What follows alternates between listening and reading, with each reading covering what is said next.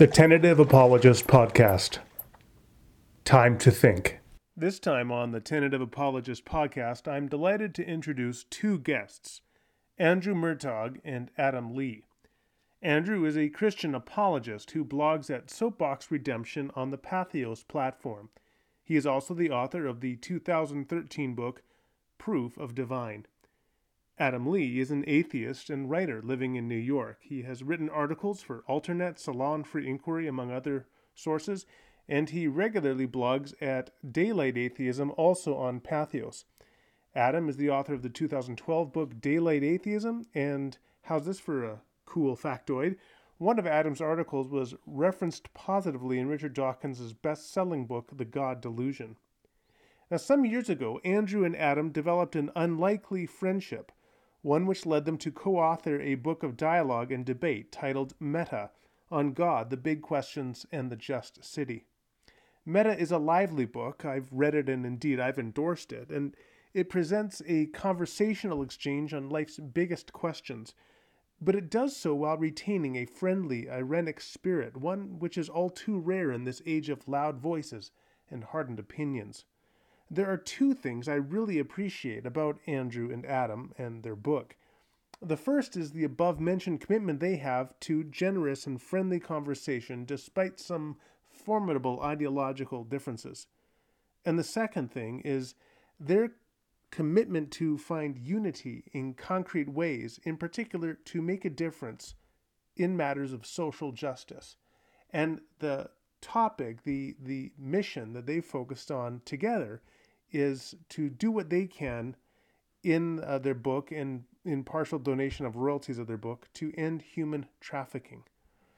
Now, I really resonate with this. If I can just give a personal example, at my own blog, uh, we have a lending team for Kiva, the well known micro lending agency. And indeed, if you're interested, you can join it. Now, this is the slogan for the tentative apologist lending team says we loan because debating the existence of God and the meaning of life means little if you don't lend a helping hand to those in need. That is a point on which Andrew, Adam, and I surely all agree. And on that note of agreement, we can now turn to our wide ranging discussion on God, atheism, and the meaning of life. It's great to have you both joining us on the Tentative Apologist podcast. We're going to begin by I want to begin by hearing a little bit about your worldviews. Now, you both describe yourselves as humanists, but of a different sort. One of you is secular humanist and atheistic, the other is Christian. So, Adam, why don't we begin with you? Tell me a little bit about what it means for you to be a secular humanist atheist. Sure. Well, as as an atheist and a secular humanist, I believe that human beings are ultimately the the measure and the standard of value, and that it is up to us to decide what makes our lives uh, purposeful and fulfilling and meaningful, and that all all goodness in this world, all justice that we can expect to receive, will ultimately come from our fellow human beings. Okay, it's still, I'm going to edit this out now, but I'll, so I'll have what you just had. But I just wanted to make sure it's still recording. Okay, so what do you say, Andrew? All our, our value comes from human beings. Uh, how do you respond as a Christian? Yeah, so I would start by saying that I'm an ecumenical Christian and that um, also share the label. Maybe just define ecumenical for those who don't know the word. Yeah, so I would say ecumenical meaning I share the core beliefs of all Christians, um, the main creedal beliefs, and uh, I'm committed to those and those commonalities. Uh, similar with humanism, a lot of commonalities that Adam, Adam and I share, um, but I would label myself as religious as the ground of those beliefs. So okay. some similarities and differences. Okay, now Adam said all human beings are the source of value. Uh, what do you say? So I, I would disagree. Um, I think that um, any um, moral philosophy uh, at its bottom has a built-in assumption on the nature of humanity. And I think when you look at um, your moral theory on, on, a meta-ethical level, you have to say, okay, what grounds those beliefs? And then you get into a, um, I think, a nuanced discussion on some of the objections of uh, if we're all just matter and motion, um, what is moral, what is good, and myself uh, holding that moral is objectively discovered uh, by the nature of God. Okay, morality is objectively discovered by the nature of God, Adam. You obviously disagree. Uh, why do you think well, let, us let, go back to, to, your statement that, the moral value is found in the individual. Does that not lead to a radical relativism because every individual can decide for themselves what is morally good? I think there has to be um, a balancing point between individual freedom and collective action. Now, obviously, I, I think that human beings, individual human beings, should be given the maximum possible freedom to decide for themselves what they want to do with their existence and what makes their lives meaningful. But when human beings come together to create a community, to create a society, it won't work if everyone is doing their own thing without regard to others.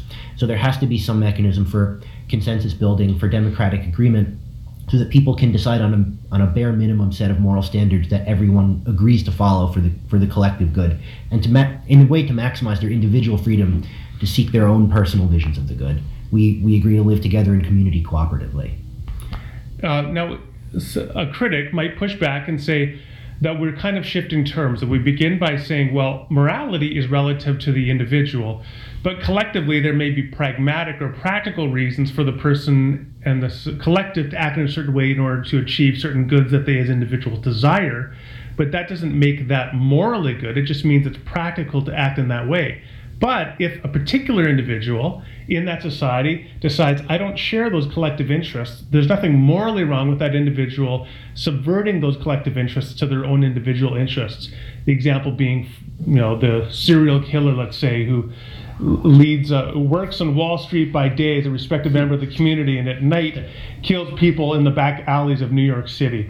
Uh, would you say that, yeah, relative to that individual's interests, they just happen not to share the collective interests, so they're still good relative to their interests, or would you say that they're objectively doing something evil? I would I would say that would be objectively wrong, and my reasoning for that is that there has to be there has to be a consistent standard that all people agree to follow for the good of all, and you know, the ser- even the serial killer does not want to be randomly killed on the street. He does not want to live in a society where that is the governing principle. And I, you know, that's obviously an extreme case, but I think in general mo- it works the same way in that most people do not want to live under a standard where they could be harmed by others at any time without recourse.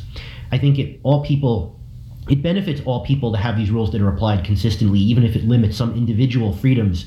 It results in a better outcome for everyone. One last question, and then I'm going to turn back to you, Andrew.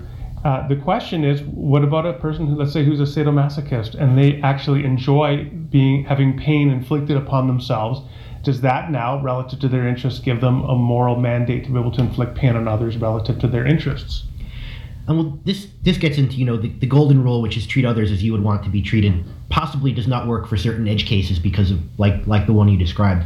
I think a better moral principle is treat others the way that they want to be treated. So even if the sadomasochist enjoys inflicting pain on others, you know he would he would hopefully would recognize that other people do not share that interest and that if he wants to pursue his own vision of the good in whatever consensual way he might seek out he should still recognize that others do not feel the same and that just as he does not want them to act in ways that prevent him from seeking his vision of the good he should allow others the same freedom to choose. One could say uh, then he shouldn't torture others because he because they don't want to be tortured but they should torture him because he wants to be tortured consensually. Okay. Right. Uh, now, I've, I've been picking on you a yeah. little bit, so I'm going to turn back to you, Andrew, and I want to ask about the relationship between morality and God, because there's this very old objection to this idea that morality can somehow be identified with God and the divine nature, and it's called the Euthyphro dilemma. Mm-hmm. So I take it you're familiar with the Euthyphro dilemma. Mm-hmm. Uh, let's. I'll just give a brief, brief, statement of it, and then you can just offer your response to it. So the, the idea is, uh, the, it begins with a rhetorical question, which is is the right right because God commands it so, or does he command it so because it is right? Uh, if the former, then morality is arbitrary because it's rooted in God's arbitrary commands.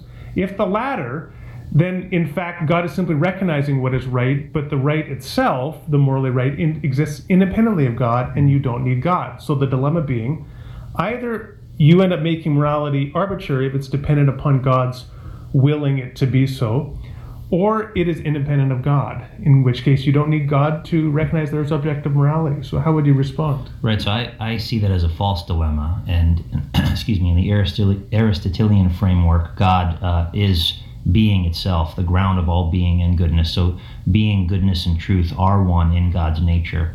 And so, when we reason morally or we reason in, in any way, we can, from nature itself, presume in some finite way what is good. And so, um, to some of Adam's points, I, I, would agree we can empirically um, test um, pra- uh, pragmatically and consequentially what are certain endpoints, but they all rest on a fundamental assumption of what is good. And so that's my big uh, beef, I, I, I, guess, with uh, with naturalism is is to talk about that objectivity having a source or a ground. And so I see uh, God as the the ground of all being and goodness. And so my thoughts there. Okay, uh, do you find that to be a satisfactory response, or do you think, Adam, that that there is a problem with identifying the mora- morality with the nature of God? I tend to think that morality exists in virtue of the type of beings we are, and that there are certain things that are good for all human beings, and there are certain things that are bad for all human beings. And whether or not there is a God, I, I would almost consider the existence of such a being irrelevant to morality. I think if there is a creator being out there, he could have created us with different needs such that different things would be good or bad for us. But given the nature we have as human beings, God could not command something different. He could not say that it is good to give people arsenic instead of food for example, because arsenic is poisonous to us. So I think the the existence of a creator giving commands is basically irrelevant to morality. I think morality exists just because of the nature that we have and the type of beings we are. Now you're both very thoughtful individuals, and I know that you wrestle with the objections to your worldview. Uh, so what I want to hear from you is what is for you the single biggest objection to your worldview. I don't know if it keeps you up at night or if it's just sort of this little pebble in your shoe that's kind of bothering you. But is there something that you would identify over any other issue that is the biggest challenge intellectually or emotionally or otherwise that you face to your worldview? Start with you, Andrew. I would say the most uh, um, meaningful objection from a emotional and, and just practical sense is the problem of evil and suffering. I think all um, believers have asked themselves these questions. I think it's filled in the scriptures, and I think it's filled daily when you look at both natural evil um, and the problem of evil as a whole. Um, even with the logical defenses that are made, which I think are sufficient, it still leaves a, uh, a very existentially, almost emotionally unsatisfying question that I think uh, believers uh, wrestle with and non believers call into account. So, this is to me a very um, serious and ongoing issue for, for all.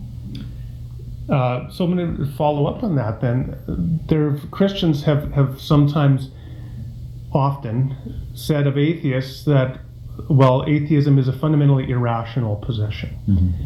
Uh, and in fact, I wrote a, a, book talking about that very topic, uh, challenging it. In fact, that assumption. Uh, do you think that, that the, the, the nature of evil, the degree and intensity of suffering in the world and its distribution provides a reasonable objection to the truth of Christianity and theism more generally? I don't think uh, I don't think philosophically um, to say evil exists is to um, discredit God's existence. I think it actually ontologically grounds evil and goodness as separate things, and evil being a privation of good. Um, and so when you look at the free will defense um, and you say, okay, well, it's a violation of, of our of our doing the good that is evil or privation. I think that's logically satisfying. You can say that is evil. I think when you talk about natural evil, um, it gets very, uh, I think, nuanced where you say, why did a two year old die of cancer? Um, I think that's when it gets more tricky. Yeah, that's for sure. Especially if it's your two year old, I imagine, right? It's one thing when, when, I mean, I think often philosophers, they talk about evil as this abstract quantity in the world, and yet we only encounter evil in particular times and places. And when, when it hits those we love, it certainly brings a new resonance to the difficulty. Adam, so what, what's the biggest challenge you face to atheism?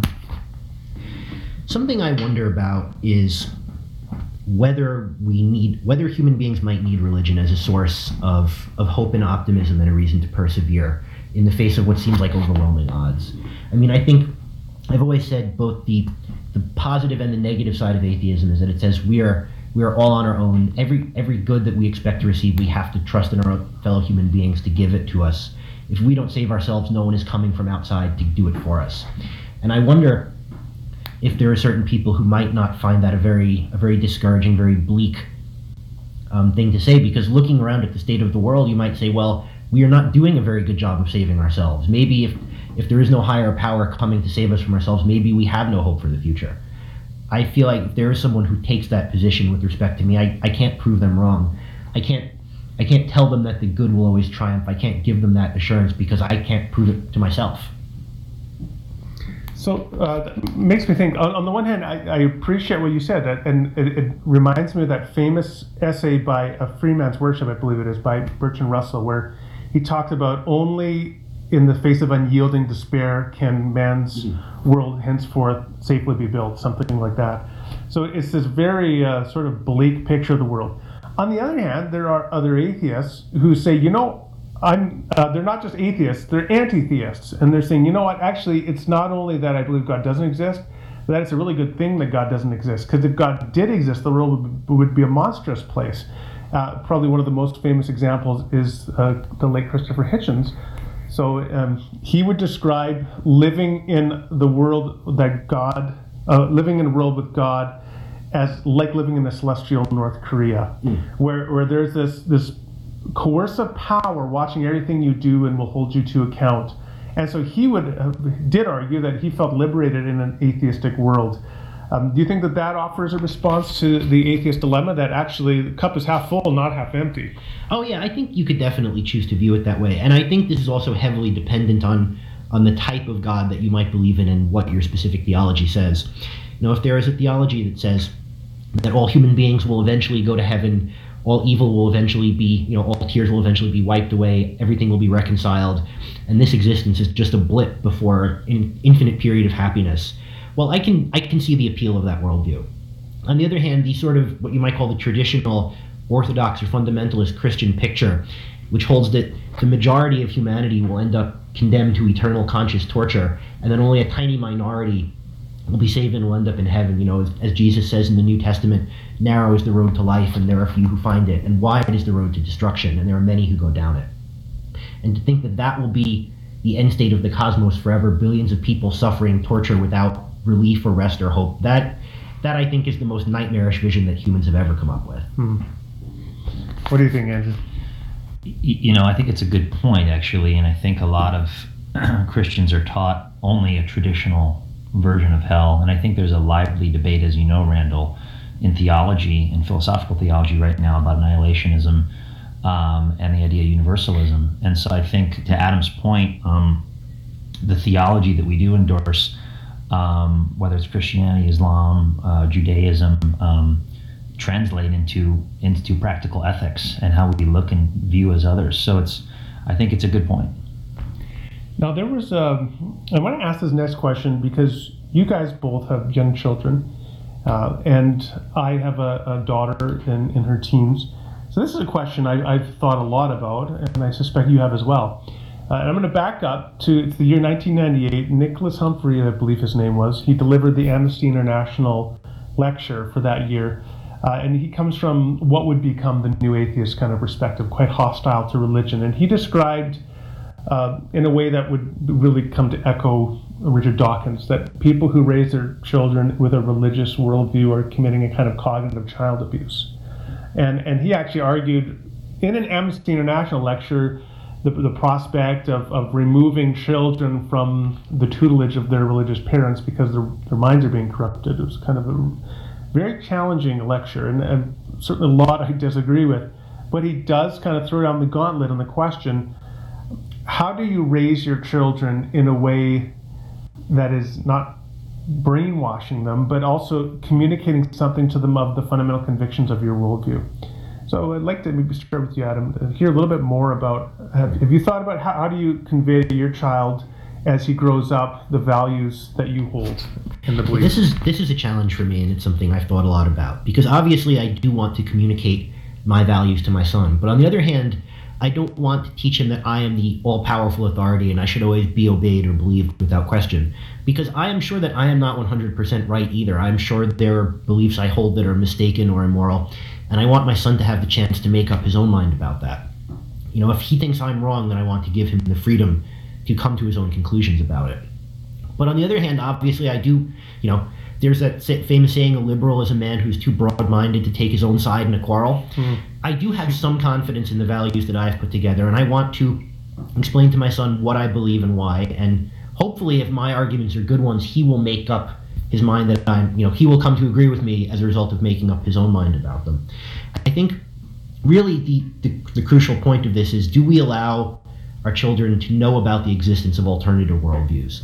You know, we talked on the way over about this documentary film called One of Us about children who grow up in the ultra Orthodox Hasidic Jewish communities of Brooklyn. And one of the fundamental tenets of that religion is extreme isolation from modern society to the extent that they do not ever want their people to use the internet because there is so much information that they don't control, they find that idea deeply damaging to their faith. I want my son to learn about all the religions and all the worldviews of and all the belief systems of the world because I think there, there are some good things to take away from each of them. And I want to give him the freedom to pick what he thinks is best, hopefully guided by the values I have taught him.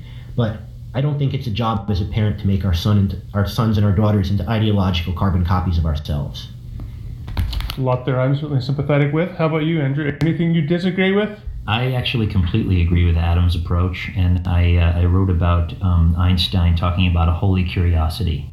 And uh, Einstein obviously was not a traditional theist, but what I really appreciated him is is a sense of metaphysical speculation, curiosity, and humility.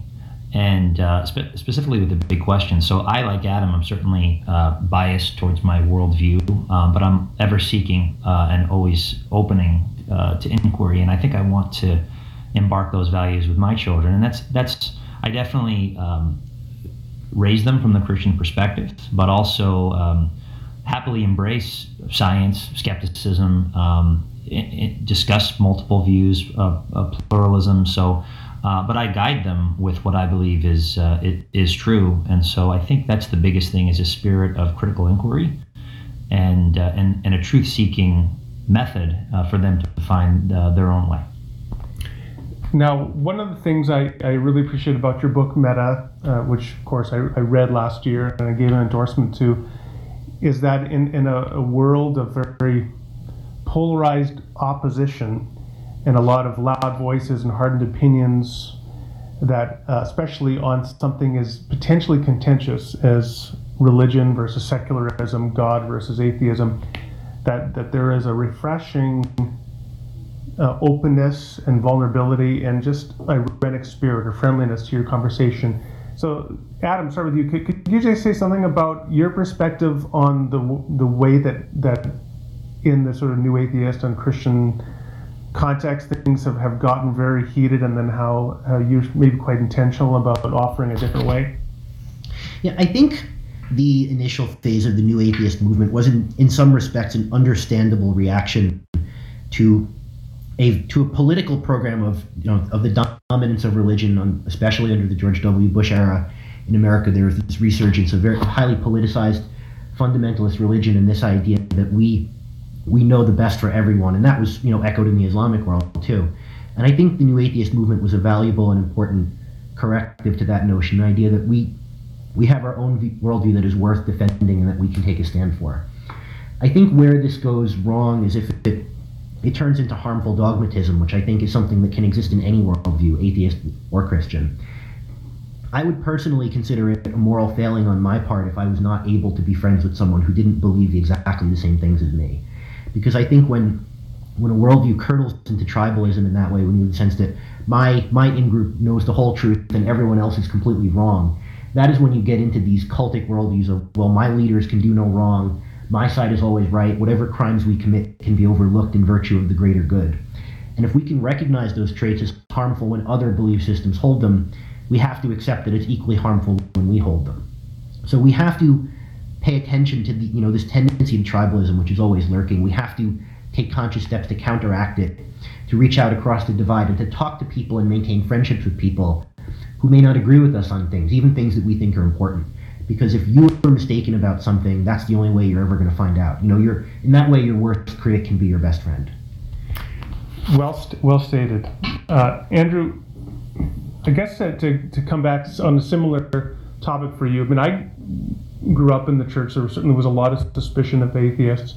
And often Christians would appeal to some very stark binary language, such as in the Gospel of John, where Jesus will talk about people of the lie versus people of truth. things like that. And then it's easy to put yourself in the category of the people of truth and view these other people as the outsider to be suspicious of and so on. So, can you offer both how you think Christians have unfortunately been complicit in what Adam described during the George W. Bush era, and also how you find sources, resources in your own Christian tradition to overcome that and embark on a more helpful uh, interaction and discussion with those with whom you disagree? Yeah, I actually, um, from an evolutionary psychology point of view, it's interesting when you read, um, I think it was Josh Greene's Moral Tribes, you talk about the evolutionary like basis and history of why tribalism exists and still exists um, socially and in our brains and just how we construct ourselves. There's comfort in, in the us versus them. There's there's hmm. pride, and it exists loudly in religious and political circles. And um, it really is the enemy of the of, of truth seeking. To Adam's point, um, if we all are just celebrating how great we are and we find truth in our view, um, lots of funny and bad things can can happen, and uh, and everything can be silenced, and uh, uh, so horrible things happen. So I think for me, um, truth seeking is uh, is enhanced um, when I look at my library. There's there's new atheist books, there's Christian books, there's science books. For me, truth um, is fostered in an environment of pluralistic views and friendships with, with the opposing sides, and then uh, not only that, just from an intellectual perspective, but practically um, to break down walls and to celebrate um, around our common cause, which is ending human trafficking, um, there still exists slavery in the world. And uh, when Martin Luther King was doing his uh, dramatic change, um, there were atheists, there were Jews, there were Catholics, um, and they said, "Hey, let's let's stand for um, for justice." And so, for me, it's uh, it's celebrating intellectually all these different pluralistic views um, open to uh, to criticism, finding truth, and then uh, expressing those, shared commonalities where we can really, um, I think, improve not only as Christians but outside of uh, of Christian camps, all religious views, all political views. So my two cents there. I appreciate you you talking about the ethical concerns that you guys have to practically make a difference in the world. I think it's worth pointing out that yeah, the royalties of your book, part of them are going to fight that very issue, right, of, of human trafficking. Trafficking, and I'd like to come to you, Adam, and ask uh, why that particular topic, and and are there any other topics that you think Christians and atheists can, can get together in common cause and, and on ethical issues to, even if we disagree about something, change the world in other good ways? Oh yeah, I mean, I think there are obviously there is no shortage of good causes out there we could have come together to work on. You know, um, human trafficking I think is an interesting one because it's important because many people still don't realize it's such a problem. I think a lot of people think of slave think of slavery as something that happened in the past and now it's over and done with. We don't have to worry about it. Anymore. We fought the Civil War, the abolition of the slaves and right. the British Empire is all we, gone. We, we solved this. Yeah. But we haven't solved it. And I think that kind of consciousness raising that this is still very much a problem that exists in the world is something that more people need to be aware of. And it's not just sex trafficking, although that's the obvious example, but there are a lot of cases of people who are being trafficked for just what we would think of as ordinary kinds of labor. You know, picking crops or or fishing or sewing clothes, just these jobs that people are, are kept in in conditions no better than slaves in the past. And I think the fact that so many people are unaware this is a problem allows it to flourish. So the more the more awareness we bring to this issue, hopefully that will that will inspire a very uh, necessary counter reaction. Yeah, excellent, well stated. I, th- I think often uh, when Christians and atheists get into these debates and just always focusing on disagreement on some core issues, we kind of forget at the other end all these things that we agree on in terms of common cause and purpose. And uh, if we just focus on that a little bit more, I think not only would we begin to understand one another a little more, we'd actually begin to change the world. Yeah, that's funny. I uh, I joke. Adam and I were we were at the pub last night, and we are enjoying each other's company. We hang out at each other's houses. We're friends. And I joke, though, though Adam and I uh, disagree on the accounting of our brand and mm-hmm. the meta ethics, the metaphysics, what have you, um, the brand itself, our endeavor um, is is to change the world. And so, um, so I'm enthused that we can be friends and do that. And as I joke about in the book, we'll debate about the metaphysics on the ride over. Sounds good. Adam, any last words? Uh, no, I think I think Andrew has pretty much summed it up. But yes, I I agree that I think we we agree on far more than we disagree on, and it's so easy for that fact to be obscured because the differences between groups of people are so easy to, to blow up, to blow up out of proportion, and to think the things that divide us are more important or loom larger than the things that bring us together. And I think that is that is very much not the case, and we need all the reminders of that that we can get. And I'll say an amen to that. Thanks, guys. Well, that's it for this episode of the Tentative Apologist podcast. For more episodes of the podcast, you can visit us online at randalrauser.com.